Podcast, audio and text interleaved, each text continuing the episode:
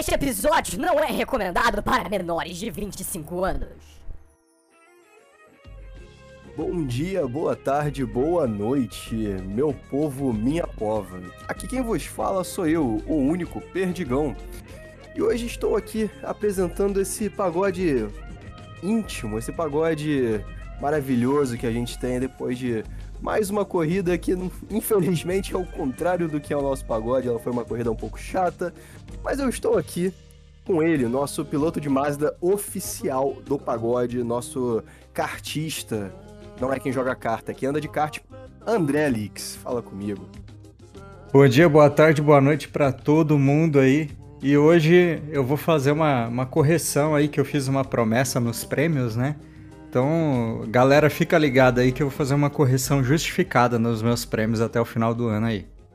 Eita, palavras médias, começamos aí já com promessas, né?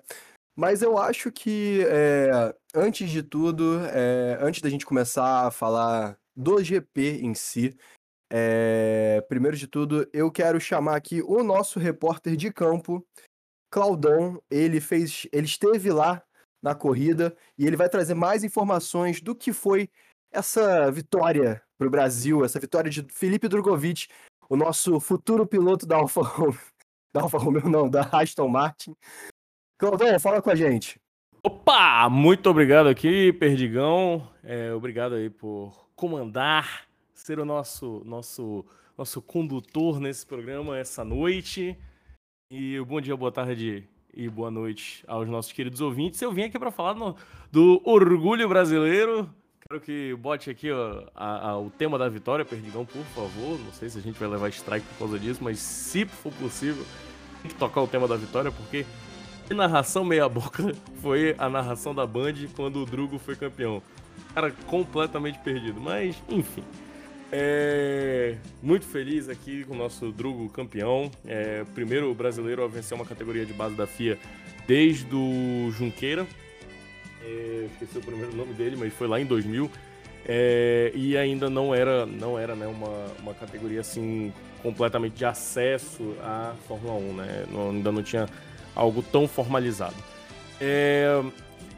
Falando aqui brevemente, antes de retomar aqui pro Perdigão e pro André, fala um pouco né, das chances do Drugo. Vocês devem ter visto, né, ele assinou para ser piloto reserva aí de desenvolvimento da Aston Martin, o que é muito bom, vai participar dos treinos de final de ano para novos pilotos, vai participar de alguns treinos livres, acredito que o de Abu Dhabi, uma pena, né? Ele podia participar do de São Paulo, mas a gente também tem uma chance dele ter um assento para ano que vem, porque você ainda tem disponível aí um assento da Alpine. É bem provável que o Colton Herta não consiga a superlicença, então você vai ter aí o Gasly provavelmente ficando mesmo na AlphaTauri, até porque o pagamento da multa é alto, não é algo assim resolvível de forma tão fácil, então o pagamento da multa do Gasly é alto, então ele deve continuar na AlphaTauri e até onde consta, não se vê com tão bons olhos assim o Mick Schumacher na Alpine. E houve não sei se foi um boato, se foi uma especulação, não sei se foi algo que veio lá de dentro mesmo como uma possibilidade, mas a Renault, falando sobre o grande mercado consumidor brasileiro de carros da marca francesa, uma possibilidade de ter o Felipe Drugovich dirigindo pela Alpine. Então, tem essa chance, né? Tem uma chance mais remota na Haas, mas não acredito que ele vai dirigir na Haas. Então, assim, primeiro, parabéns ao Felipe, a gente fica muito feliz, a gente é brasileiro com muito orgulho, com muito amor, então a gente fica feliz aí ver um expoente do automobilismo brasileiro, alguém que passou assim, dominou algumas categorias, mas teve um desenvolvimento passo a passo para conseguir chegar até esse título de uma categoria de segunda prateleira, e são prateleiras muito altas, então parabéns ao Drugo, e a gente fica feliz que tem algumas portas abertas aí, espero que ele consiga aproveitá-las, é claro que vai precisar de dinheiro, vai precisar de um monitoramento muito bem feito aí, mas não está nada perdido, então talvez possa ter Drugo aí no grid em 2023, mas acho mais provável que fique para 2024 e a gente espera que isso se torne verdade. Para falar de outros pontos agora que tivemos nesse final de semana, né, de corridas, vou deixar aqui para o Perdigão e para o André. Só antes, gostaria de deixar os meus prêmios. Meu melhor piloto do final de semana, eu vou dar para Nyck de Vries. A gente vai falar um pouco mais sobre ele, mas mostrou aí que a Williams poderia estar um pouquinho melhor se tivesse dois pilotos, né? Só com o álbum fica difícil. E para mim, o pior piloto do final de semana, acredito que Tsunoda é uma boa, né? Difícil. Para mim, já deu a hora. Enfim, é isso. Um beijo para todos. Fiquem aí com o Perdigão e com o André.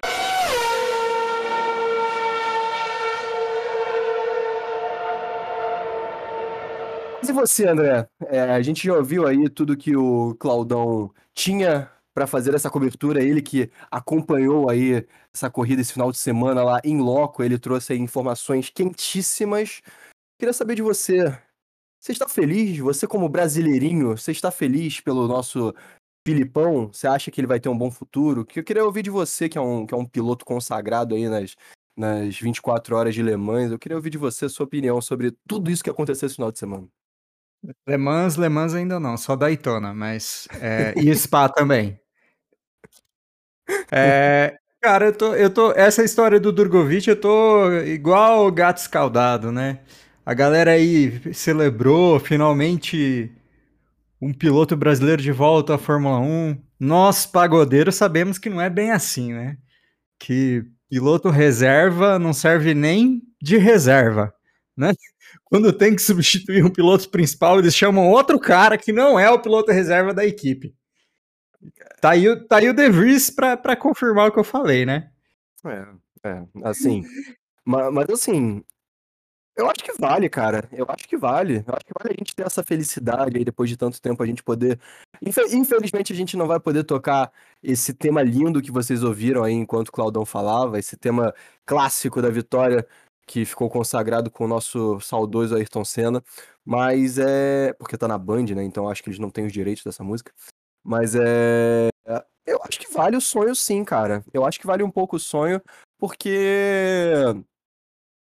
Eu acho que o Drugo pode ter chance, cara.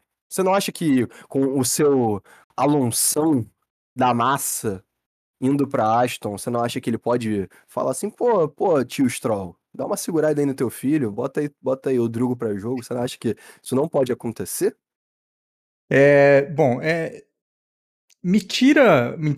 Coisas que me tiram a esperança são, primeiro, já falei que ele é piloto reserva, e segundo, Aston Martin, terceiro, ele é o primeiro piloto da Academia de Desenvolvimento de Pilotos da Aston Martin. Meu, que coisa mais... Eu achei que o Stroll era o primeiro, mas tudo bem. Quem sabe vão ensinar ele a ser filho de bilionário e aí ele compra uma vaga. Mas, né? Mas coisas que me deixam com esperança. Bom, ele tá bem confiante, ele é um piloto maduro, ao contrário de muita gente, muitos comentários da internet aí que falaram: ah, ele é um piloto de terceiro ano de Fórmula 2, tinha que ganhar mesmo. Bom, concordo, tinha que ganhar mesmo, mas isso não quer dizer que ele seja ruim, né? Primeiro, porque ele quase dobrou a pontuação do segundo já, e segundo, que se você não acha que um piloto que está no terceiro ano de Fórmula 1, Fórmula 2, não é um piloto bom o suficiente, então você está querendo dizer que Fórmula 2 não serve para desenvolver piloto, para amadurecer piloto. Então o pessoalzinho do comentário aí segura a mão. Exatamente. Né? A única coisa que pode refutar um pouco isso, um pouco você nessas suas afirmações, que eu concordo 100% com você, mas uma coisa que a gente pode claramente refutar é o nosso Nikita Mazepin e o nosso Yuki Tsunoda, né? Mas a gente não vai entrar nesse mérito. Eu acho que o importante realmente é a gente olhar para tudo isso, ressaltar que o Felipe Drugovich, ele foi campeão sem correr, o que já mostra a superioridade dele perante os outros, porque, assim, não foi, por acaso ele chegou na última corrida disputando com o segundo colocado, não, ele correu e conseguiu depender de combinações de resultados, de feature, de sprint, do inferno que seja. Não sei, não, sprint não é o nome, né? É sprint? É feature e corrida principal? Ou é sprint? Não, agora... É sprint e feature. Então, a gente tem que lembrar isso, cara, que ele conseguiu ter a combinação de resultados perfeita para isso acontecer. E vale ressaltar também que ele é muito maduro. Ele é tão maduro que não sei quem assiste após a transmissão da Fórmula 1 na Band, o pós-show da Fórmula 1. Ele foi o convidado do pós-show para ficar lá comentando junto com o nosso... Qual é o nome daquele comentarista lá que ele tá até no jogo da Fórmula 1? Você sabe que você sabe. Sim, é o Will Buxton. Will Buxton, isso? É, então... Não tenho certeza se esse é o nome dele, mas eu acredito que seja. E ele tava lá como co-host do pós-show, do pós-racing, né?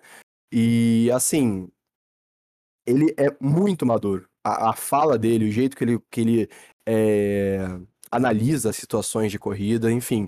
Isso me deixou muito feliz de ver que ele não é simplesmente um jovem promissor. Ele não é um moleque que tá chegando agora, sabe? Então tem que levar muita coisa em consideração além disso, né? E tem um terceiro fator para dar esperança, que é que os últimos campeões da Fórmula 2, só o Van Dorn não tem ligação com a Fórmula 1 hoje. Schumacher, De Vries está vindo aí, quem mais? Leclerc, Russell, toda essa galera ainda está no grid e está compondo o grid de forma contundente, forte, né? A gente tem Leclerc e Russell estão aí pegando mais pódio que tudo nessa temporada. Então, vamos ver. E o contrato dele tem a saída, né? De que se ele conseguir assento, ele sai de piloto reserva, né? Então, vamos aguardar. Deus queira que ele consiga, né? Pegando esse gancho aí, eu não vou nem botar nosso barulho aqui de carro. Não, mentira, eu vou botar assim, roda o barulho de carro.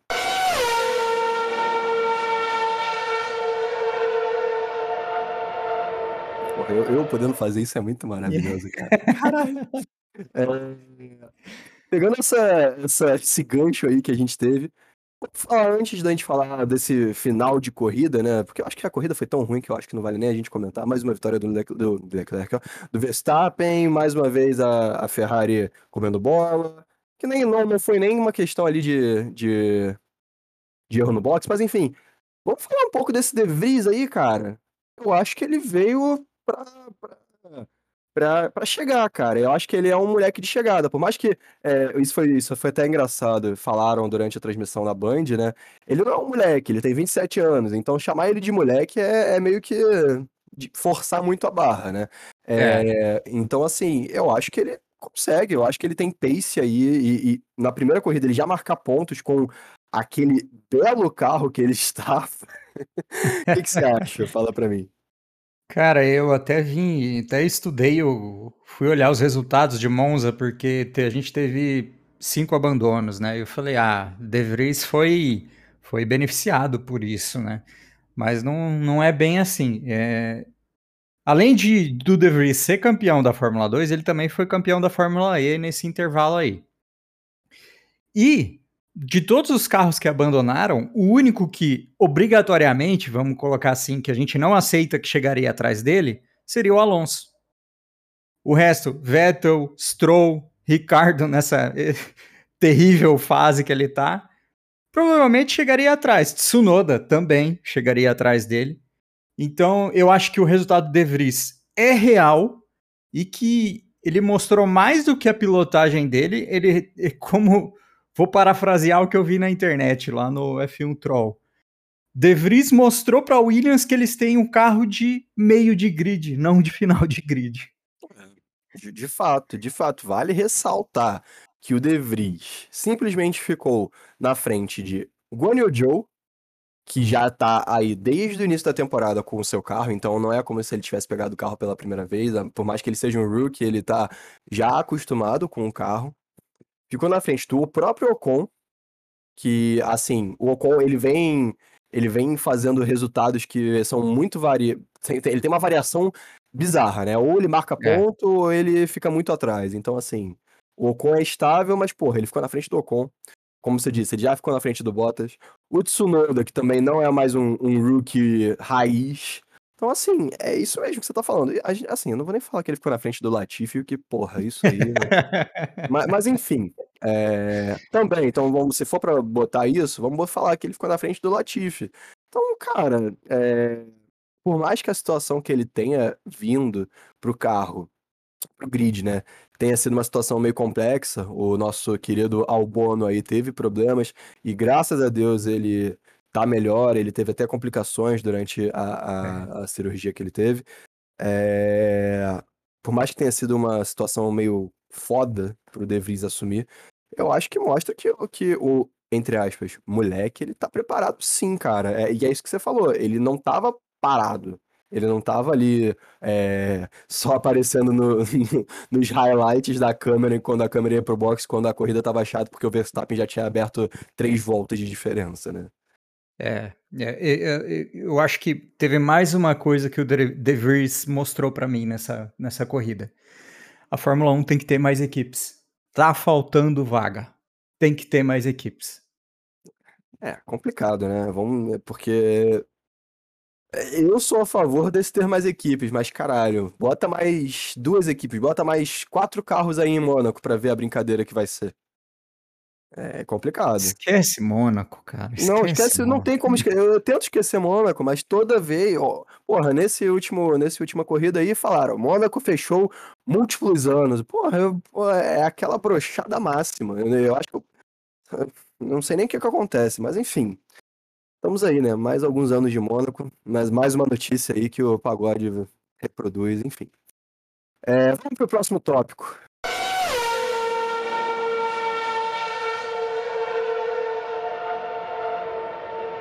Quer falar um pouco sobre a corrida? O que tu acha? Eu acho que a corrida foi a primeira bem normal que a gente teve durante o ano todo. Não teve nenhuma bizarrice...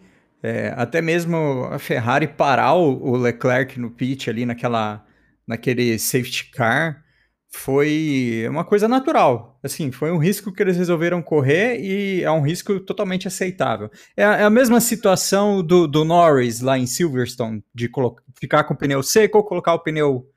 Eles deram opção, né? Eles deram opção. Assim, se desse certo ia ser um gênio, se desse errado ia ser um merda. É a mesma situação. É aquela 50%, né? Ou vai dar certo ou não vai dar. Assim, concordo com você em tudo. Eu acho que foi uma corrida bem normal. E também não teve muita coisa pra gente ressaltar, né? Sei lá, eu acho que o que a gente pode ressaltar aqui é que foi um pódio aí com 3 equipes diferentes, talvez. A gente teve Red Bull, Ferrari e Mercedes, né? Mais uma vez o George Russell mostrando que ele veio e que ele tá ganhando essa... aspas, batalha contra o Hamilton e que, né, enfim, a gente pode, sei lá, talvez ressaltar isso, mas de qualquer forma, não sei, não acho que a gente teve aí uma corrida, uma puta de uma corrida lá, né, essa Itália, essa Monza aqui, templo da Fórmula 1, né. Pois é, não teve nada, até mesmo o freio do Pérez, que começou a pegar fogo, parou de pegar fogo, então... Exatamente, eu acho que a coisa que a gente poderia falar foi, nossa, o Pérez estava muito azarado, mas aí do nada também nem o azar bastou para deixar a corrida um pouco mais interessante, né? Eu acho que sobra aí pra gente falar um pouco sobre os erros da FIA, né? O que você tá achando aí desse não, Mickey, this is so not right, que agora é so right. Fala pra mim, eu queria primeiro falar da Fórmula 1. Você achou a decisão correta de terminar a corrida com um safety car daquela forma? Eu queria ouvir de você. Você acha que tá certo? Bom, eu tenho 2 pontos de vista sobre isso, e tenho 2 opiniões diferentes. Do ponto de vista técnico e de segurança, foi correto. Okay. O carro demorou para ser retirado mesmo. Eles estavam esperando, inclusive, um trator chegar lá para retirar o carro. E a gente sabe o que aconteceu com o Jules Bianchi por causa de um trator na pista. Então, toda a segurança da FIA foi inteligível. Do ponto do regulamento, a minha opinião é que a FIA agiu certo. Mas, A FIA tem que parar de fazer essas coisas. Do ponto de vista de espetáculo, a FIA tem que começar a pensar que ela é uma Olimpíada, que ela é uma Copa do Mundo, e não o Campeonato Brasileiro de Futebol, que tem várias etapas regulares. Cada disputa tem que ser um espetáculo isolado. Eles tinham que botar a bandeira vermelha, tira o carro, todo mundo de pneu novo, 6 voltas, se vira, Deus nos acuda. Porra, a gente ia estar aqui falando, nossa, o final da corrida foi sensacional, teve disputa, não sei quem teve que defender, não sei quem saiu da pista porque abusou, e o outro não trocou o pneu, esqueceu, ficou para trás. A Fórmula 1 tem que entender que a gente tem que querer assistir a Fórmula 1.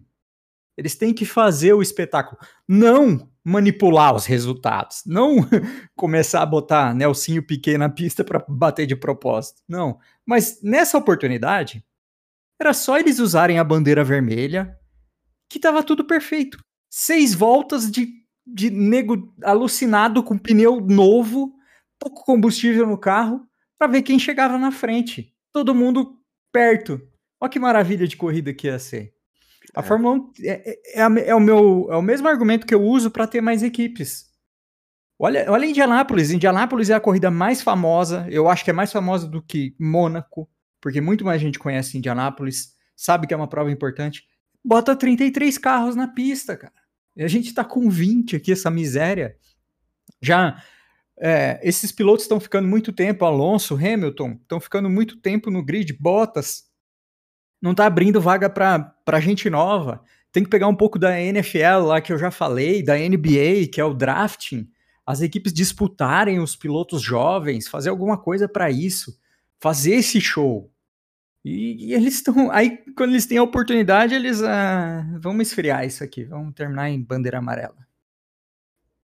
Eu acho que você tá completamente correto. Nas duas análises, eu acho que em questão de segurança, realmente, eles fizeram o protocolo, que é o protocolo correto, isso é indiscutível.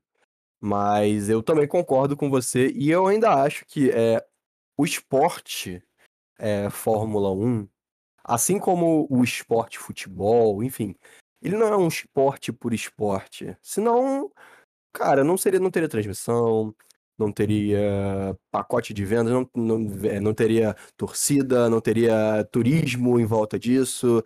Eu concordo em tudo isso, porque a Fórmula 1 ela tem que se provar ser algo mais interessante do que você ficar do que você ficar quase 2 horas parado na frente da TV sem que nada acontecesse.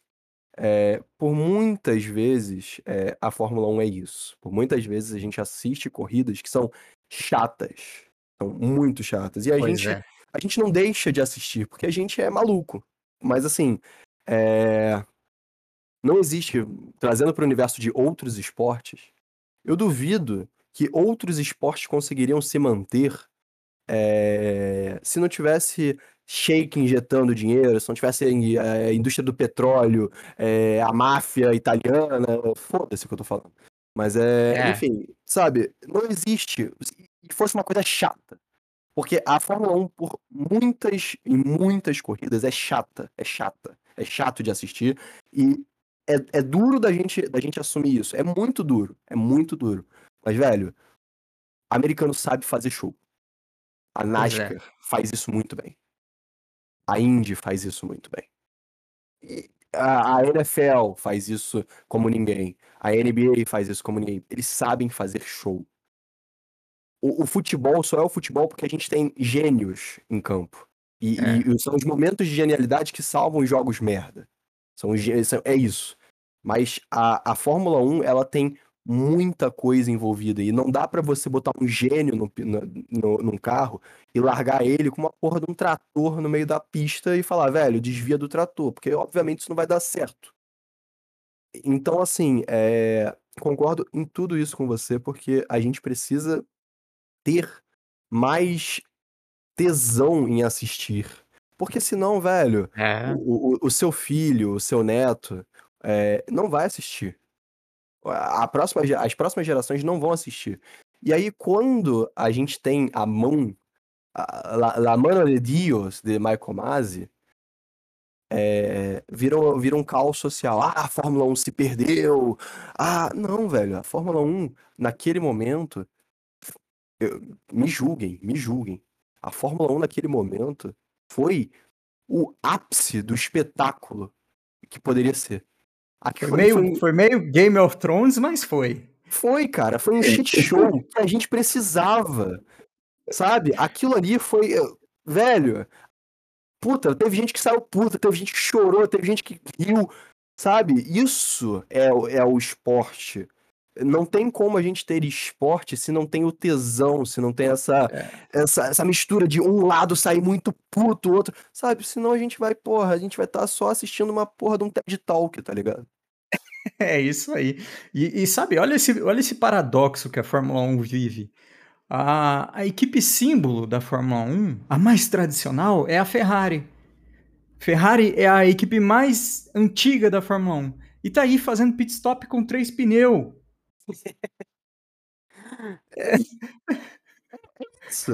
Sabe? É um pouco disso. Então, cara... Sabe? Olha que paradoxo, cara. Eles deviam dar aula de como fazer Fórmula 1 e eles são os piores. Eu não sei, eu juro pra você, cara, eu não sei, eu juro pra você que eu não entendo o que acontece às vezes na Fórmula 1, porque eu queria muito conseguir convencer, sei lá, meus amigos, uma galera muito próxima que eu tenho, de assistir a Fórmula 1, só que, velho, imagina se eu falo assim, cara, vem assistir isso aqui em casa, chama a pessoa pra ficar 2 horas na minha casa assistindo a porra de 22 carros aí rodando um circuito, e aí chega no... 20, perdão. Eu não sei contar. E aí chega no final e acaba daquela forma. Com os carros andando a 50 km por hora atrás de uma porra de uma Aston... Era uma Aston Martin aqui? Era o Aston dessa vez. Então, atrás de uma Aston Martin. Diga-se de passagem, é o único Aston que terminou a corrida. Assim, sabe? Eu não tenho... Eu falo assim, pô, não precisa mais assistir essa merda, não. Eu tava errado. Isso não faz sentido. Isso não faz sentido nenhum pra mim. Não faz sentido nenhum pra mim. É isso aí. A Fórmula 1 contrata o Pagode que nós resolve tudo. Porra, imagina. Dá uma temporada pra nós e... Imagina a gente de shelf de... Meu Deus do céu. De Michael Masi. A gente ia ser tipo o Michael Masi do Aranha Verso, né? A gente ia ser o Casco Azul da Fórmula 1.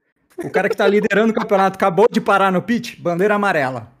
Bandeira amarela. Todo mundo que tá atrás dele vai parar na bandeira amarela. Se fudeu.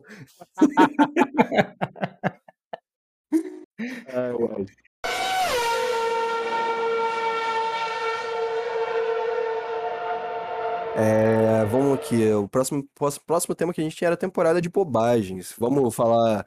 Quer falar aí sobre possíveis danças das cadeiras? Você aqui... O que você acha de achismo? Eu acho que é o que o Mamute já passou pra gente aí, né? Ele tem falado que existem conversas aí que estão tentando fazer o Hertha conseguir a superlicença, mas nos meios tradicionais ele não vai conseguir. E parece que tinha uma janela lá dele participar de um campeonato na Ásia que ele ganharia 10 pontos, só que ele tinha que ser campeão. Então, não se sabe o que estão fazendo. Então, parece que Gasly não sai da AlphaTauri. Fica sobrando o assento na Alpine. Pode ser Schumacher. Mas também parece que o Schumacher está sendo, tá sendo cogitado na Sauber. Porque a Audi deve comprar a Sauber e quer um piloto alemão. Aquele esquema que eu falei da Porsche, de querer um piloto alemão, agora a Audi se ligou para isso, parece. E faz sentido. Eu faria o mesmo. Piloto barato que está em desenvolvimento, a equipe vai estar em desenvolvimento, então tem pouco comprometimento aí nessa aposta. E, ao que tudo indica, parece que essa vaga também pode sobrar para o nosso Drugovich. Então, só resta nós torcer. Mas aí é foda, né? Porque aí a gente fica nessa de, será que vai? Será que não vai? Sauber? Pelo amor de Deus. Não sei não, hein? Não sei, não. Pois é, mas eu acho que seria uma vaga boa, assim, pro Drugovich aí, pra ele se mostrar. Justo. E essa foi a temporada de bobagens. Temporada de bobagens.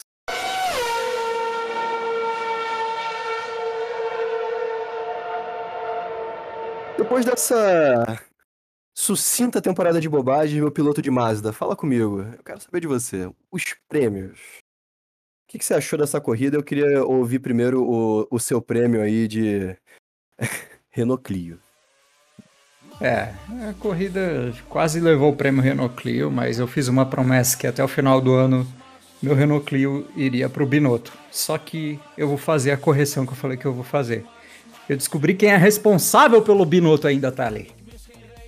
É o presidente da Ferrari, John Elkann, que em Monza falou que ele tá bancando o Binotto, que ele falou que o Binotto não tem que sair não. Então, a partir de agora, até o final do ano, meus prêmios Renault Clio vão todos para John Elkann. Parabéns, John. Opa, olha que beleza, né? Então você não é do time Fica Binotto, você não vai cantar em Interlagos a querida música do pagode. Não, não, eu quero competição. Entendi. Entendi. É... Sim, cara, é complicado fazer isso, porque eu acho que isso vai ser um pouco de injustiça, mas eu quero que se foda. Eu vou dar o meu Renault Clio pro Daniel Ricciardo, porque assim, já passou da hora dele sair da Fórmula 1. Não importa o que outras pessoas acham, a minha opinião é a correta. O Daniel Ricciardo está fazendo hora extra, junto com outras pessoas aí dentro dessa Fórmula 1. Sebastian Vettel. Então, assim, de verdade, o Ricardo conseguiu simplesmente broxar mais do que já estava broxado esse grande prêmio aí que a gente teve na Itália, né? Então tá aí um prêmiozinho Renault Clio pro Daniel Ricciardo que não conseguiu estacionar a sua McLaren no local correto. Eu discordo que seja a hora dele sair da Fórmula 1. Eu acho que era a hora dele botar um croped, né? Era a hora dele reagir. Mas nem isso ele fez, cara. Ele mostrou que ele não consegue sair da vala, então... Tchau. De fato, de fato. Essa tu me pegou, eu não tava nem esperando por isso. Mas vamos lá, né? Vamos pro nosso Luquita da Garela. Nosso Luquita da... foda-se, vai ser Luquita da Garela esse dia. Vai, fala pra mim, piloto de Mazda, André Alix. Bom, então o Luquita da Garela vai pro De Vries. Olha. Que humilhou o Gold na FIT, né? Quem é melhor que o Gold é o quê? Não sei, né, cara? Que o Gold? Tá aí. Gold. Não sei. Deve ser o Gold reverso. Deixa eu ver como é que é. Gold reverso. Ele é o Taug. Então, bom, é isso aí. Nyck regaçou na corrida. Merecido. Aí. Cara, assim, pela primeira vez, eu acho que a gente vai ter que concordar no nosso prêmio Luquita, cara, porque... Foi bom ver o menino de 27 anos, Nyck de Vries, botando meio grid que deveria estar na frente dele pra mamar, né? O Bottinhas, o Schumacher, o Ocon, o Lafitte. Zou, Tsunoda. O Zou, Tsunoda. Enfim, essa galera aí. Stroll. E assim, não vou nem falar muito do Gasly, porque eu acho que o Gasly tá rendendo muito mal esse ano, mas assim, cabia dele pegar um 8º lugar até, né? Eu não acho que ele ficaria na frente do Norris, mas à frente do Gasly ele até mereceu, tá? Não queria falar nada não, mas tudo bem. Ainda mais que ele tava com essa pulha. Se tivesse tido bandeira vermelha, quem sabe? Olha, imagina essa largada, né? De Vries na traseira do Gasly. Nem sei. O show que a gente perdeu, que a gente nunca vai ver.